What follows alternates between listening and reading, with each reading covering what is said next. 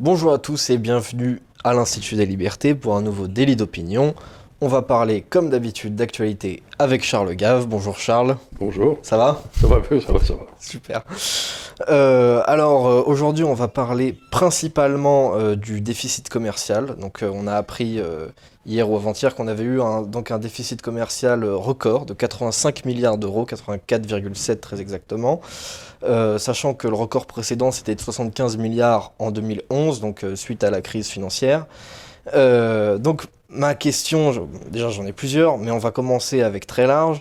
Comment expliquer ce déficit commercial et à qui la faute quelque part Alors, d'abord, un déficit commercial n'est pas toujours une mauvaise nouvelle. Il faut partir de la notion de balance des paiements. Une balance des paiements par construction étant une balance est toujours positive. Donc ça s'additionne, elle est toujours à zéro. Elle s'additionne à zéro. Bon, ça s'additionne à zéro. Donc imaginez qu'il y a un pays extraordinairement euh, productif. À ce moment-là, qu'est-ce qui va se passer? Tous les autres pays vont vouloir investir dedans. Donc il va avoir une balance des capitaux positive. Et donc il aura une balance des, de- des comptes courants négative puisque les deux s'additionnent à zéro. Vous voyez, balance des capitaux plus balance des comptes courants égale zéro. D'accord. Donc, il est tout à fait évident quand on parle de la France, je ne pense pas que ce soit parce que la rentabilité du capital investi en France est particulièrement élevée Ouais. que les gens se précipitent pour investir de l'argent chez nous et que donc on aura un déficit de notre commerce extérieur. Donc le, co- le commerce extérieur peut être en déficit pour d'excellentes raisons et c'est une très bonne nouvelle. Par exemple, les États-Unis pendant les années Reagan, quand il avait baissé les impôts et tout, avaient une rentabilité du capital investi énorme. Tout le monde investissait aux États-Unis, le dollar montait, ils avaient des déficits extérieurs monstrueux. Ce qui n'avait aucune importance, c'était une très bonne nouvelle pour les États-Unis. Bon, c'est pas le cas de la France, même si c'est ce qu'essaie de nous faire croire la presse, en nous expliquant qu'on on a 7% de croissance, qu'on est de retour dans les 30 glorieuses, qu'on n'a jamais vu ça, etc. Les gens qui me racontent ça sont des gros plaisantins, euh, des stipendiés, c'est-à-dire que c'est pas difficile, vous voyez le gars qui l'annonce, il est toujours dans un truc subventionné par l'État. Qu'il s'agisse de Libération, qu'il s'agisse du Monde, qu'il s'agisse, c'est toujours subventionné par l'État. Donc la validité que vous accordez à ces analyses est exactement égale à zéro. Venez sur Institut des Libertés, on vous expliquera pas ce qu'il faut penser, mais la vérité. Pas la vérité, mais enfin les chiffres, ce qui est dans la réalité. Donc la France a un déficit extérieur parce que elle n'est pas compétitive. Mhm. C'est l'autre l'autre explication. Et, alors, Et donc, d'où viennent des capitaux quand même, puisqu'on a un déficit extérieur, on a bien des capitaux qui rentrent pour nous amener à zéro? Bah oui. Eh bien, ils viennent de la BCE, ils sont imprimés. Donc, dans le temps, ce qu'on aurait fait, c'est qu'on aurait ratatiné le taux de change, et puis les fonctionnaires français qui sont trop nombreux auraient été payés en monnaie de singe, ce qui aurait payé aux entrepreneurs de gagner de l'argent en vendant leurs produits à l'étranger. Mais là, on continue à payer les fonctionnaires trop nombreux en Deutschmark et à foutre en l'air les entreprises françaises avec des coûts absolument invraisemblables. Donc on est en déficit simplement parce qu'on est géré par des guignols et qui comprennent rien et qui se débrouillent pour que tout le secteur productif soit foutu en faillite et de façon à avoir de plus en plus de fonctionnaires. On le voit très bien dans les hôpitaux par exemple où le but c'est quand même d'embaucher de plus en plus d'administratifs pour avoir de moins en moins de médecins et de moins en moins de malades. Le but de l'hôpital final, c'est d'avoir que des administratifs et ni médecins ni malades. Et ben, c'est ce qu'on fait dans le commerce extérieur. C'est pour ça qu'on a un déficit extérieur. D'accord.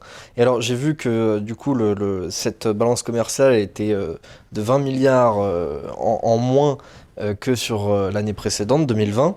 Et euh, j'ai vu que euh, la facture énergétique, donc en 2020, elle était à 25 milliards et aujourd'hui en 2021, elle était à 43. Donc ça, ça explique presque à elle seule euh, toute. euh, Ben, c'est comme on l'a expliqué la ici soustraction. longuement, je crois. Euh, si vous foutez EDF en l'air et vous êtes obligé, de, par exemple, d'acheter du gaz russe, ben, euh, si on n'avait pas forcé EDF à vendre 25% de sa production à perte à des soi-disant concurrents qui faisaient que piller EDF n'ayant pas rajouté un kWh au bilan énergétique de la France, tout simplement en prenant le produit d'EDF et le vendant à une tierce partie en prenant une marge même, ben, je sais pas s'il avait vendu, le, mettons 25% de sa production euh, librement, peut-être cette balance commerciale de 22 milliards ne serait pas créée. Ouais. Et alors justement, dans, certains journaux... C'est 22 milliards là. toujours subventionnés justement. certains parlent de, donc avec ce déficit commercial record, de l'échec d'une politique libérale. Alors là, je vais vous lancer là-dessus. Qu'est-ce que vous pensez de ce diagnostic? Si vous voulez, moi, ça me fait toujours poiler l'histoire du politique libéral. On n'a pas de prix de marché. EDF n'est pas libre de faire ce qu'elle veut de son, chiffre d'affaires, de ses profits. C'est le gouvernement qui décide. 88% du capital est détenu. Il n'y a pas de prix de taux de change, il n'y a pas de prix de taux d'intérêt. Euh, on a embauché, si vous voulez, le poids de l'État dans l'économie est passé de aller à 50% au moment de Sarkozy. Aujourd'hui, on doit être à 62, 63. Donc on a ajouté 12 points d'État dans le PIB français, sans que le PIB privé augmente. Et, tout ça, c'est des échecs libéraux. Mais je croyais qu'embaucher des fonctionnaires, euh, mettre des contrôles des prix, des contrôles d'échange et des contrôles de je sais pas quoi et des contrôles partout, c'était pas une politique libérale. Le, la politique libérale, c'est des merden vous, vous êtes responsable de votre production, vous êtes, et si vous faites faillite, c'est bien triste, mon pauvre monsieur, mais c'est pas notre problème. Donc on est on est dans une politique d'Union soviétique. Et les corneaux du, euh, monde de libération, etc., m'expliquent que c'est l'échec d'une politique libérale. Euh, bah, qu'est-ce que vous voulez que je vous dise, moi? C'est comme disait ce bon Confucius, il avait une phrase, il disait quand les mots deviennent, quand les mots changent de sens, les royaumes deviennent ingouvernables. Si ces crétins-là pensent que ceci est une politique libérale, ben la France est ingouvernable, elle est foutue. Oui, je pense que c'est un petit peu le cas quand même, ouais. Et, euh, et d'ailleurs, en plus, je crois que c'était dans le même article, il me semble, de France Info. Euh, ça, c'est les meilleurs, ça. J'ai halluciné parce qu'ils parlent donc en même temps de l'échec d'une politique libérale et en même temps, à la fin, ils disent que euh, on pourrait régler ça en partie, par exemple, euh, en baissant les impôts de production. Alors, ben, il faut savoir, c'est un truc magnifique, c'est qu'en France, je crois que la France doit être le pays en Europe qui a les impôts de production le plus élevés. C'est-à-dire que que vos gars bossent ou qu'ils gossent pas, euh, vous leur collez des impôts. Moi, quand j'ai créé une société qui travaille dans l'intelligence artificielle il y a quelques années ici, j'avais pas trouvé le premier client que déjà je recevais des, trucs à payer sur les gars qui bossaient dans la société. Quoi. Donc, euh, donc un bon ingénieur qui me coûterait, euh, je sais pas, je vais dire des chiffres au hasard, mais je sais pas, euh, qui, touche 35 ou 40 000 euros, allez, bon. lui, sur sa baille de paix, il va me coûter 80 000. Mhm. Et sur les 40 000 qu'il va toucher, il va toucher. il va payer des impôts. Oui, aussi, oui. 7 ou 8 000, je sais pas combien. Et puis après avoir payé ses impôts, il va payer 20% de TVA sur tout ce qu'il achète. Donc grosso modo, il me coûte 80 000 et il a du pot s'il touche 20 000. Ouais. In, in, fine. Donc je me dis, mais et où vont les 60 000 là? Vous pouvez expliquer ce que vous avez fait du pognon? Parce que c'est moi qui les ai créés quand même. Hein. Enfin, c'est l'entrepreneur qui les a créés. Et lui? Donc, euh, je ne comprends même pas la légitimité d'un impôt sur la production. L'impôt n'existe que s'il se porte sur la valeur ajoutée. Si je ne crée pas de valeur ajoutée, je ne devrais pas payer d'impôt. C'est du n'importe quoi. Mais en fait, quand on est géré par des crétins marxistes, que ce soit en France, en Union soviétique ou partout, le résultat est toujours le même. c'est la ruine tout le temps. Donc arrêtez de m'expliquer que ces gens-là et que c'est libéral. Ce sont des crétins marxistes. C'est, comment il s'appelle, l'imbécile qui avait écrit le, le Capital au XXIe siècle, je ne sais plus comment il s'appelait. Le... Ah, euh, euh, c'est pas Piketty euh Piketty, voilà, quand, quand, vous prenez vos conseils chez Piketty, vous terminez ruiné. Il n'y a pas d'autre solution. Si vous voulez, on est dans un niveau d'imbécilité en France, économique, scientifique. Je sors de chez mon médecin, qui est un grand professeur cardiologie, parce que j'ai eu un problème qui, grâce à Dieu, il a réglé eh bien, il me disait que le niveau de la médecine était en train de s'écrouler en France. Vous parlez à un économiste, il vous dit que tout s'écroule en France. Vous parlez à un professeur, il vous dit que tout s'écroule en France. Mais c'est ce qui s'est passé en Union soviétique quand on avait des crétins au pouvoir. Eh bien, on les a en France. Mhm. Quand est-ce que les gens vont comprendre que tous ces gars qui les conseillent sont des crétins? Alors, ce qu'on remarque, c'est que plus, justement, le, ce qui faisait euh, la, la force du régime s'écroule, plus il s'écroule sur lui-même, plus il, se, il essaye de, se renforcer par des moyens autoritaires pour se maintenir. Ben, c'est un petit peu comme de, l'Union soviétique, vous êtes jeune, mais on foutait les, ce qu'on appelait les réfusniks, on les mettait dans des asiles psychiatriques et on leur filait des piqûres de Valium pour qu'ils foutent la paix à tout le monde. Quoi. Euh, je crains euh, l'ouverture de l'asile bientôt pour moi et avec la piqûre de Valium tous les matins pour me faire tenir tranquille. Quoi. Ça va m'arriver. Je n'aurai que ce que je mérite. Ouais, je pense que ça peut m'arriver à moi aussi. En plus, j'ai plus de temps que vous pour le voir arriver, donc euh, vous me rassurez pas. Hein. Euh, Mais c'est la logique normale. C'est l'Union soviétique, ça se termine toujours avec des camps de concentration et les journalistes dans les miradors en train de tirer sur les gars qui essayent de sortir, quoi. Bah oui, on va essayer peut-être d'en sortir avant parce que sinon ça va pas être très drôle, quoi. Euh, surtout que encore aujourd'hui, même si on peut faire euh, à peu près des émissions presque comme on veut, bon, il faut quand même choisir ses mots. Hein. Il faut quand même choisir ses mots. Il y a des mots qui, commencent par C et qui se terminent par D qu'on n'a pas le droit de prononcer. Hein. exactement. Euh, et alors, euh, justement, cette, euh, il y, a, y, a, une dimension peut-être que, qu'on oublie parfois dans, dans, dans, ce truc toujours de la balance commerciale. C'est peut-être éventuellement l'échec, on, on, peut parler d'un échec monétaire, technocratique, mais j'y vois aussi un peu un, échec diplomatique parce que par exemple, si on, dans les comptes qu'on a de balance commerciale, si on augmentait euh, nos, relations par exemple avec le Royaume-Uni, eh ben, ça pourrait combler un petit peu les trous. On a, on a plutôt une bonne balance commerciale avec le Royaume-Uni. Depuis toujours de, Comme depuis toujours. Et, euh, Grâce à Dieu, les Anglais boivent. Et, voilà, c'est ça. il n'y aurait, pas de Bordeaux s'il n'y avait pas les Anglais. Hein. Sauf que euh, Macron fait plus, je trouve, de la politique que de la diplomatie, dans le sens où il, sélectionne ses partenaires un peu en fonction de s'ils sont d'accord avec lui. Donc il a évidemment des bonnes relations avec des gens comme, euh, comme Trudeau ou comme euh, Merkel, parce que bah, ils sont un petit peu elle dans, est partie, la, dans grâce à Dieu. bon, elle est partie maintenant. Euh, mais par exemple, quelqu'un comme Boris Johnson, bah, je sais pas, il, il n'essaye pas d'accentuer de, ses relations avec lui. Euh je crois qu'il y a toute une partie de l'élite française euh, qui s'est jamais remise de la branlée qu'on a pris en, 14, en 40 par les Allemands. Mhm. Bon. Euh, et donc j'ai vu toute une série de hauts fonctionnaires français dont les parents, les pères avaient trahi euh, avec Pétain en 1940, qui ensuite se sont précipités avec l'Allemagne pour, pour essayer de dire vous êtes beaucoup plus fort que nous, donc on va, se mettre, on va faire un truc ensemble, nous on aura la force de frappe, vous aurez la force économique.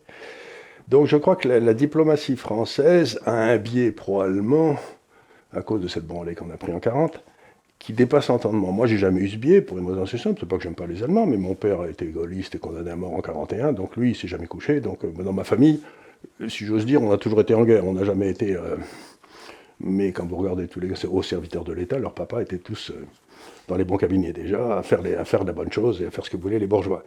Bon, je dis tout ça sans méchanceté aucune. Mais ce que ça veut dire, si vous voulez, c'est que euh, pour faire une bonne diplomatie, il faut être certain de sa force. Or, ils sont certains qu'ils sont faibles. Et ils ont tout fait pour le devenir. Mm-hmm. On peut dire tout ce qu'on veut de De Gaulle, mais il négocie en position de force. Il négociait jamais en position de faiblesse. Quand il n'était pas d'accord, ben, il, faisait la politique de la chaise vide à Bruxelles, il n'y allait pas.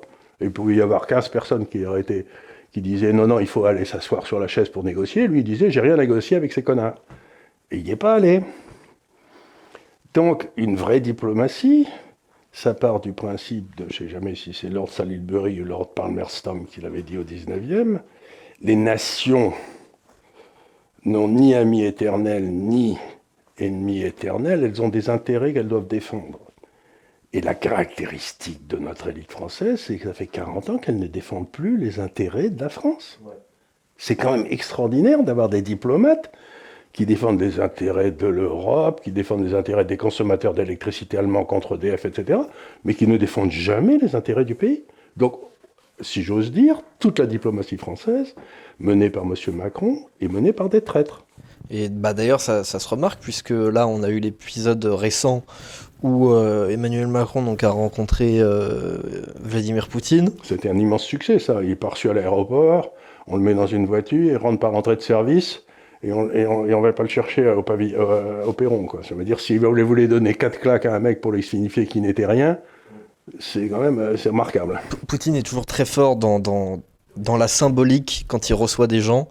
Il n'y a, même pas besoin d'entendre de, les discours, d'entendre quoi que ce soit on regarde euh, quelques vidéos, quelques photos de comment s'est passée la, rencontre, on a tout de suite compris ce qui se passait. Ce qui se passait, exactement. Moi, j'ai le souvenir d'un truc que j'ai vu. Vous aviez Poutine et Obama. Et ils étaient là tous les deux, l'air fâchés, ils ne se parlaient pas, personne ne disait rien. Et puis, euh, vous aviez ensuite, euh, trois ou quatre ans après, Poutine et Trump. Et ils se donnaient des grandes claques dans le dos, ils rigolaient, ils étaient tout contents. C'est pour ça d'ailleurs qu'on s'est débarrassé de Trump. C'est parce, qu'il était quand même trop copain avec Poutine. Mais euh, je veux dire simplement parce qu'il aimait bien, je crois pas parce qu'il était vendu à Poutine, comme on essayait de faire croire. Donc si vous voulez, vous le dites, hein, vous avez raison, l'expression physique est quelque chose de très important. Et quand vous avez, euh, quand j'ai vu Poutine face à Macron, j'ai eu l'impression, euh, je sais pas, de... Quelle est l'image la plus... Je ne sais pas, de... j'imagine d'un, d'un émissaire français... Euh, en 1815, euh, après le retour de Napoléon, aller négocier au, conflit de Vienne, et, au congrès de Vienne. Vous voyez, un peu, on n'a pas besoin de recevoir, quoi, il ne représente plus rien. Et, ce que je trouve un petit peu détestable en plus dans la manière de, de, Macron de faire de la diplomatie, c'est que lui, il fait tout pour affaiblir son pays, sauf que quand il va voir Poutine, par exemple, il se drape des, des, épaules de la France éternelle il euh, arrive dans l'avion officiel. Euh, de, il, se rappe des, épaules de, la carrure de la France éternelle pour dire euh, Regarde, je suis quand même la France, je, je, pèse. Mais sauf que derrière, il fait absolument tout pour que ses successeurs le fassent avec de moins en moins de crédibilité. Mais oui, puisqu'il dit qu'il faut créer une souveraineté européenne. Donc s'il y a une souveraineté européenne, il n'y a pas de souveraineté française, puisqu'il ne peut pas y avoir deux souverainetés sur le même territoire. Oui, ça on est d'accord. Et donc à partir du moment où il dit qu'il y a une souveraineté européenne, il dit qu'il n'y a pas de souveraineté française, et au nom de quoi va-t-il le négocier au nom de la France? Il n'a aucune raison d'être. Donc il y est allé en tant que soi-disant euh, chef de l'Europe. Mais il est chef de l'Europe comme l'était le, Maltais il y, a, quelques mois quand il était à la tête de l'Europe. Dire, c'est rien du tout. Quoi. Et euh, du coup, échec diplomatique total parce que donc il y a eu ce, moment-là euh, donc en Russie qui était euh, un, échec de, communication euh, énorme. Le lendemain, il va voir donc le président euh, ukrainien Zelensky. Il dit qu'il a obtenu un accord avec la Russie. Qui, est dénoncé dans l'après-midi même. Qui est dénoncé dans l'après-midi même. Donc en fait, ça ne sert strictement à rien à part si, ça a, coûté ça, a coûté des, ça a coûté de l'essence à l'avion présidentiel. C'est ça. Et il aurait pu prendre des avions de ligne. Ça a coûté de l'essence et de la dignité à la République française. Euh, et en plus de ça, même euh, quand il dit à Zelensky qu'il a eu un accord avec Poutine pour le laisser relativement tranquille euh, éventuellement, Zelensky lui fait remarquer que quand même apparemment il a passé un beau moment avec Poutine. Donc on, se, prend des claques des deux côtés. Quoi. Il n'y a, personne qui veut de nous, ni la Russie, ni vous, vous, vous, allez négocier. Ben, parce qu'il faut savoir, remontons un petit peu en arrière pour parler de l'Ukraine, ce qui est un truc important. Qu'est-ce qui s'est passé? C'est qu'il y a eu des débuts de guerre civile. Il y a eu un coup d'État en Ukraine, organisé par la CIA pour se débarrasser d'un président qui était pro-russe. Bon, après ça, on a organisé des élections bidons, il y a des gars qui ont été élus soi-disant, mais enfin bon. Vous avez toute la partie russophone et pro-russe euh, de l'Ukraine, le Donbass, qui a décidé de faire sécession, ou du moins de, de, réclamer une autonomie, une indépendance. Ils ont commencé à avoir une guerre civile. À ce moment-là, la France et l'Allemagne sont intervenus pour négocier la façon dont l'Ukraine devait traiter le Donbass. Et la, France et l'Allemagne ont garanti cet accord que les Russes et les Ukrainiens ont signé, qui prévoit qu'on va vers une structure fédérale en, Ukraine, c'est-à-dire à la place d'avoir un État centralisé, le Donbass aura son autonomie, il y a un autre parti qui aura son autonomie, puis il y aura le parti ukrainien qui aura son autonomie, et que chacun gérera ses affaires. Ça fera une, espèce de Suisse, allez, voyez. Donc, Et ça, c'était la France et l'Allemagne qui l'ont garanti. Et puis les Ukrainiens apparemment continuent à bombarder les Donbassiens en quelque sorte et à essayer de créer des problèmes avec la Russie. Donc quand Macron est venu négocier, ce que lui a dit probablement Poutine, c'est qu'est-ce que vous attendez pour appliquer le machin que nous avons signé ensemble il y a trois ou quatre ans et qui prévoyait donc, rien à négocier puisqu'on a déjà négocié, qu'on avait trouvé une solution. Donc qu'est-ce que vous venez foutre ici quoi? Et les, Ukrainiens disent, euh, Zelensky, on veut rentrer dans l'OTAN, mais les traités de l'OTAN prévoient qu'en aucun cas ne peut rentrer dans l'OTAN un gars qui est en état de guerre civile ou de guerre contre un autre pays. Donc, ils ne peuvent pas rentrer en guerre, dans l'OTAN dans la circonstance actuelle, puisqu'ils sont dans un état de guerre civile et potentiellement en guerre contre, contre la Russie. Et donc, qu'est-ce qu'il va foutre Qu'est-ce qu'il va négocier? Bah visiblement rien du tout. Et donc, il est, c'est, sans doute parce qu'il voulait se montrer en tant que négociateur. C'est comme quand c'est, le petit télégraphiste, le petit télégraphiste de, de Mitterrand qui avait accusé Giscard d'être le petit télégraphique de Brezdesh parce qu'il était allé se promener en Russie pour, juste avant la deuxième, deuxième élection présidentielle pour essayer de se montrer comme un grand diplomate et tout. C'est, pire. Parce qu'au moins Giscard, il était grand, il avait de l'allure. Celui-là, c'est un gnome. Ouais, non, c'était, vraiment déplorable. J'ai honte de le voir quand je, suis, quand je pense que celui est l'État de la France. Je veux dire, au moins Mitterrand, c'était une ordure, mais quand j'ai été une ordure de France, j'avais pas honte. Lui, j'ai honte. Je, je, me souviens de cet extrait, en plus, euh, Macron a eu l'outrecuidance de lui-même le poster sur, euh, sur Twitter, c'était horrible. Euh, c'est un extrait où il est donc au bout de la table qui fait, qui fait 20 mètres là, et il parle, il parle à Poutine, et alors tout transpire la faiblesse dans, dans sa manière d'être. Euh, c'est-à-dire qu'il euh, tripote son oreillette comme s'il était stressé, comme s'il passait euh, l'oral du bac sans avoir révisé. Il regarde vers le bas, il regarde pas vers, vers Poutine. Il regarde ses pieds. il, a, il a une petite voix fluette et il, tutoie son, son homologue en lui disant Je me souviens lorsque nous avions négocié, nanana. Oh, parle-lui normalement et donc en face, on a Poutine comme ça qui le regarde euh, avec un, air complètement euh, hagard. Euh, qu'est-ce que qu'est-ce que t'essayes de me dire quoi? Mais il avait rien ça, à dire. Ça m'énerve. Il avait rien à dire, rien à offrir. Ça m'énerve. c'est moi, ça m'énerve aussi. Bref, sujet suivant, on va, on va essayer d'aller un petit peu vite. J'avais plusieurs sujets, qu'est-ce qu'on va avoir? Peut-être Zemmour chez France Inter, rapidement. Euh, qui, a dit euh, un truc quand même rigolo euh, face donc aux éditorialistes de France Inter. Il leur dit les yeux dans les yeux qu'il faut privatiser le, en tout cas une partie du service public. Il faut fermer France Inter. donc est-ce que vous êtes d'accord avec ça? Faut-il privatiser le service public? Ben, le service public qui n'en est pas un, il n'y a, que deux solutions. Ou vous le privatisez pour qu'il devienne vaguement concurrentiel, j'en sais rien, ou vous le fermez, parce qu'un service public, si vous voulez, c'est un monopole. Et je ne vois pas pourquoi on paye des gens euh, en France. Euh, quand je crois que la, Grèce a eu ses problèmes il y a quelques années, ils avaient fermé la radio nationale qui était remplie de gauchistes en disant si ça vous fait rien, vous n'aidez pas au problème, vous faites qu'elle rende pire, donc on le ferme. Donc je ne vois pas du tout pourquoi ne pas fermer euh, des trucs et puis vendre, ça me semble une bonne idée, vendre les, longueurs d'onde, parce que je suis sûr qu'il y a des gens qui pourraient acheter ça. ça doit valoir de l'argent ce truc-là. Sûrement, ouais. Je suis sûr que Bolloré serait d'accord pour acheter quelques. ah oui, je pense. Bah là, il est, il est sur, euh, il est sur une bonne lancée, Bolloré. Euh, il, rachète, euh, achète justement. Oui, mais ça, tout le monde sait qu'il rachète, achète. Il a bien raison d'ailleurs. donc voilà, il, propose de, de, garder sous monopole d'État France Culture, France 5 et Arte. Voilà. Ce qui me semble à peu près correct. il y a des bons programmes. mais à condition qu'il ne, ne fasse pas d'information. Oui, je dis France Culture, s'il si me, joue, si me joue la cinquième de Beethoven et tout, j'en ai rien à foutre, qu'il soit, soit privatisé ou publié, je peux aller sur. Euh, euh, mais je veux pas de système d'information qui soit fondé sur ces gars-là. On pourrait supprimer l'agence France Presse aussi, ce serait peut-être une bonne idée, ça. Ah oui, ouais, pourquoi pas, ouais. Ça sert à rien ce truc-là, ça, rédige les bulletins qu'ensuite les autres vont lire à France Inter. Donc ils vont repérer. En plus, il y, a déjà France Info, donc enfin bref, c'est un peu. Euh, et peut-être un tout dernier sujet en deux minutes. Euh, Je suis assez agacé en ce moment parce que quand même, le niveau de cette campagne m'attriste énormément. C'est-à-dire qu'on a d'immenses problèmes qui se posent à ce pays. Et on parle de tout sauf des problèmes. Comme, ça me laisse complètement rêveur. Effectivement, bah, je sais pas, peut-être que ça va arriver, mais justement, bah, cette question-là du, déficit commercial, je veux dire, ça devrait être sur, sur toutes les bouches, ça devrait faire la un tiers ou la moitié des, débats euh, en ce moment, je pense. C'est quand même Et les gens me disent, mais il faut réindustrialiser la France, certes, mais si la rentabilité du capital investi est 50% en France de ce qu'elle est en Suisse, si vous voulez faire une usine, vous allez la mettre en Suisse, vous n'allez pas la mettre en France. Il ne faut pas être complètement crétin.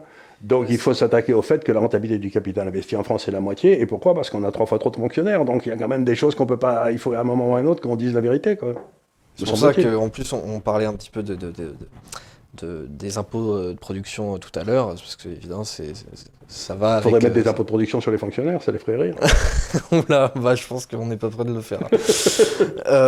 peut-être en deux minutes, l'affaire des, des, des, truckers. Donc au Canada, ça continue. Ah, ça, c'est extraordinaire au Canada, parce que, encore une fois, c'est ce que disait Huxley, vous savez.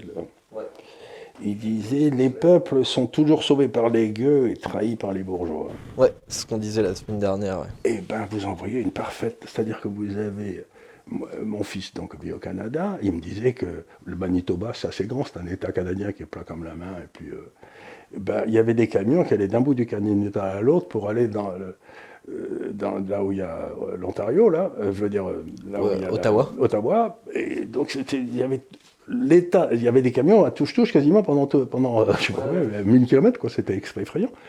Et il me disait, c'était tous des braves gens. Et ce qu'on ne dit jamais, c'est qu'il y a 20-25% de ces gars qui sont euh, d'origine, euh, souvent, euh, ce qu'on appelle les peuples primitifs, c'est-à-dire les, anciens Indiens, quand même.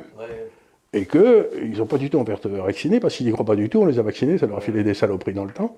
Donc, pour moi, c'est une expression magnifique, un peu comme les Gilets jaunes ont été en France, de monter du peuple pour défendre les libertés. J'en arrive à la conclusion que le peuple aime la liberté beaucoup plus que les élites. Oui. Mais beaucoup plus. C'est-à-dire que ceux qui défendent toujours la liberté, euh, c'est Rouletabille sur les barricades. Ou, euh, mais c'est mais, pas. Euh, parfois les étudiants. J'en suis, suis, convaincu aussi. Je pense que c'est peut-être la, la, partie de la population qui est la moins domestiquée. Voilà la moins domestiquée. C'est exactement. Je pense que je, pense que sur les, les parties plus comment dire plus euh, aisés de la population. On leur dit tiens, t'inquiète pas, va boire ton, ton, verre en terrasse après avoir pris euh, tes, tes 12 doses. Euh, va regarder Netflix, tout, tout se passe Calme bien. Calme-toi, tout va bien, on s'occupe de toi. On ne, bouge pas, on va s'occuper de toi, euh, t'inquiète Tandis qu'un chauffeur de poids lourd donne rarement l'image d'un animal domestiqué. C'est ça. Bah, celui qui n'a pas les peut moyens. Sortir avec, il peut sortir avec une manivelle là, et créer quelques désordres. C'est ça. Celui qui a ni le temps ni les moyens de jouer à la PlayStation et, de regarder Netflix, euh, bah, il a plus le temps pour, pour sortir dehors. Il a peut-être plus de temps et d'énergie pour sortir dehors et dire. Mais surtout, il est libre dans son camion. Son camion est à lui, ce qui n'est pas le cas en France.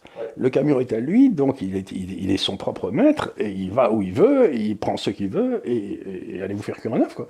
Donc, donc moi, je... Euh, encore une fois, je trouve que le peuple est admirable. Ouais. Ouais. Et d'ailleurs, du coup, la semaine dernière, on se posait la question est-ce que ça va euh, contaminer un peu d'autres pays Et donc, apparemment, euh, il y en a qui s'organisent en France pour, euh, pour le faire. On va essayer de les, interdire. Donc, ah oui, bah, ça c'est sûr. Pareil. Mais si on les interdit, ils vont s'exciter encore plus. Euh, bah oui, bah justement, la, préfecture de Paris a déjà dit que euh, non, non, euh, c'était interdit de, de, stationner en plein dans la rue, donc qu'il allait avoir plein d'amendes partout, donc on ne sait pas si ça va marcher. En tout cas, à, Ottawa, ils ont bravé. il fait moins 20, hein dès, que. il fait moins 20 à Ottawa, ça caille dehors. Hein et justement, ça, bah, ça, ça, pose une question parce que du coup, ils sont obligés de se, de se chauffer et de, de, de s'organiser grâce justement à leur moteur et donc avec de l'essence. Et donc, ils voulaient faire un truc malin. Euh, à la mairie d'Ottawa, mais qui n'a pas du tout marché, c'est euh, confisquer tous les bidons d'essence euh, à l'entrée de la ville. Et du coup, en réaction à ça, bah, tout le monde est allé acheter des bidons d'essence, et vu que tout le monde le fait, bah, ils ne peuvent pas l'interdire dans les faits. Et ils peuvent pas. Et ensuite, j'imagine, toutes les populations d'Ottawa arrivent avec ces bidons pour le donner au mec qui n'a pas de quoi l'acheter, qui est le propriétaire du poids lourd. Exactement. Moi, je trouve ça. Ouais. C'est beau comme, comme image. Donc, je ne sais pas si on va voir la même chose en France. À mon avis, ça va être plus compliqué. Euh, peut-être ailleurs en Europe, je ne sais pas. On va peut-être avoir euh, les camionneurs roumains qui vont manifester en France. oui, peut-être. ça va être ça. ce serait ouais, ce serait rigolo. Euh, donc voilà, bah, on espère que évidemment ça va, ça, ça, va déboucher sur quelque chose, ce qui serait bon signe. Euh, en tout cas, euh, en réaction directe à l'appel la, à, à, la manifestation sur le gros groupe Facebook de, des camionneurs, le porte-parole du gouvernement Gabriel Attal a dit que probablement il lèverait le, le, pass fin mars, début avril. Donc évidemment, on va en parler jusqu'à deux semaines avant l'élection. Du coup, on va parler le plus possible de, de, de ça et pas, pas du reste. Euh, et puis à la fin, au final, ce sera même plus une question euh, de la présidentielle puisque ce sera déjà levé. D'ailleurs, il a dit lever, il n'a pas dit euh, supprimer. Sous-entendu, on le lève, on le remet dès que, dès que vous êtes un petit peu assoupi. Non, non mais les, les, chauffeurs de poids lourds peuvent en tout cas être certains d'une chose, ils ont raison de faire confiance à M. Attal. à mon avis, voilà un homme dont la parole Ah oui, oui, bah, comme tout, tout le gouvernement d'ailleurs. Hein. oh, ils, bah, ils, sont, ils sont honnêtes quand même. Euh. Voilà, voilà, voilà, c'est des gens qui veulent notre bien, tout va bien, vous faites pas de soucis les gars. J'ai pas eu d'exemple de fois où ils ont menti ouvertement. Non, non, moi non plus. Ils ont changé d'avis, mais ça c'est permis. Donc bah, on, va, on va conclure cette émission là-dessus, faites confiance au gouvernement. Faites confiance au gouvernement, ce qui va surprendre les auditeurs. tout, tout, se passe bien, ne vous inquiétez pas, tout va bien se passer, comme dirait euh, d'ailleurs Darmanin. Euh, bah donc je vous remercie évidemment d'avoir été attentif. Euh, mettez euh, votre avis, votre commentaire euh, bah, dans la section commentaires. N'oubliez pas de, mettre un pouce bleu, de vous abonner à la chaîne. Et allez voir une nouvelle production des gens qui travaillent dans cette maison ici, qui s'appelle euh, Le Nouveau Journal, dans lequel on essaie de vous, de vous donner les informations qui comptent de façon amusante, etc. Vous tapez Le Nouveau Journal sur votre ordinateur dans le moteur de recherche, vous arrivez dessus, et surtout vous nous dites ce que vous en pensez et comment on pourrait améliorer la bête, hein, parce que c'est important. Et ça, c'est une opération commerciale, c'est-à-dire que euh, on y a mis de l'argent et on risque de le perdre. Donc il ne faut pas déconner les gars, il faut nous aider. Hein. Tout à fait. Allez sur le, Nouveau Journal, ça répertorie pas mal d'articles de, euh, de presse qui, bah, qui, peuvent intéresser, euh, je, pense, l'audimat de, de, l'Institut de Liberté. Et euh, bah, je vous dis du coup à la semaine prochaine. Eh ben, merci.